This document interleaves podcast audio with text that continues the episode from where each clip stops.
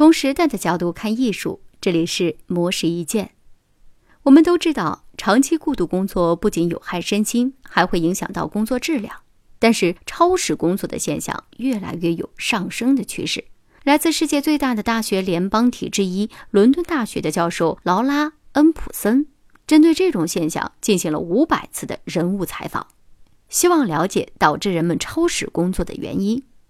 恩布森发现，人们过度工作、筋疲力尽的倾向是由于职业要求、组织以及员工自身等多个因素导致。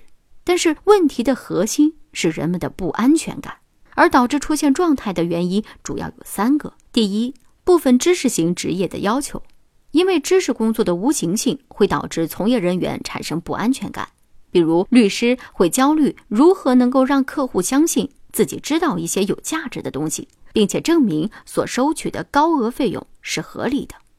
第二，组织的要求，一些精英化的专业组织会实行严格的上升或退出晋升制度，这会让同事变成竞争对手。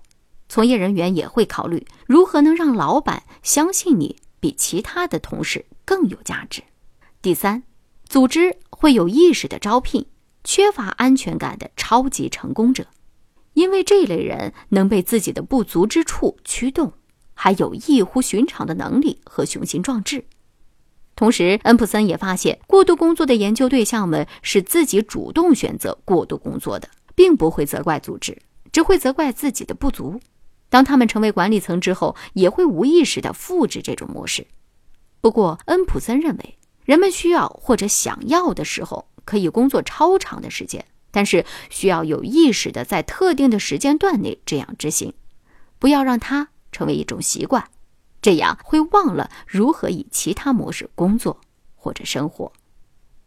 以上内容由模式意见整理，希望能对您有所启发。模式意见每晚九点准时更新。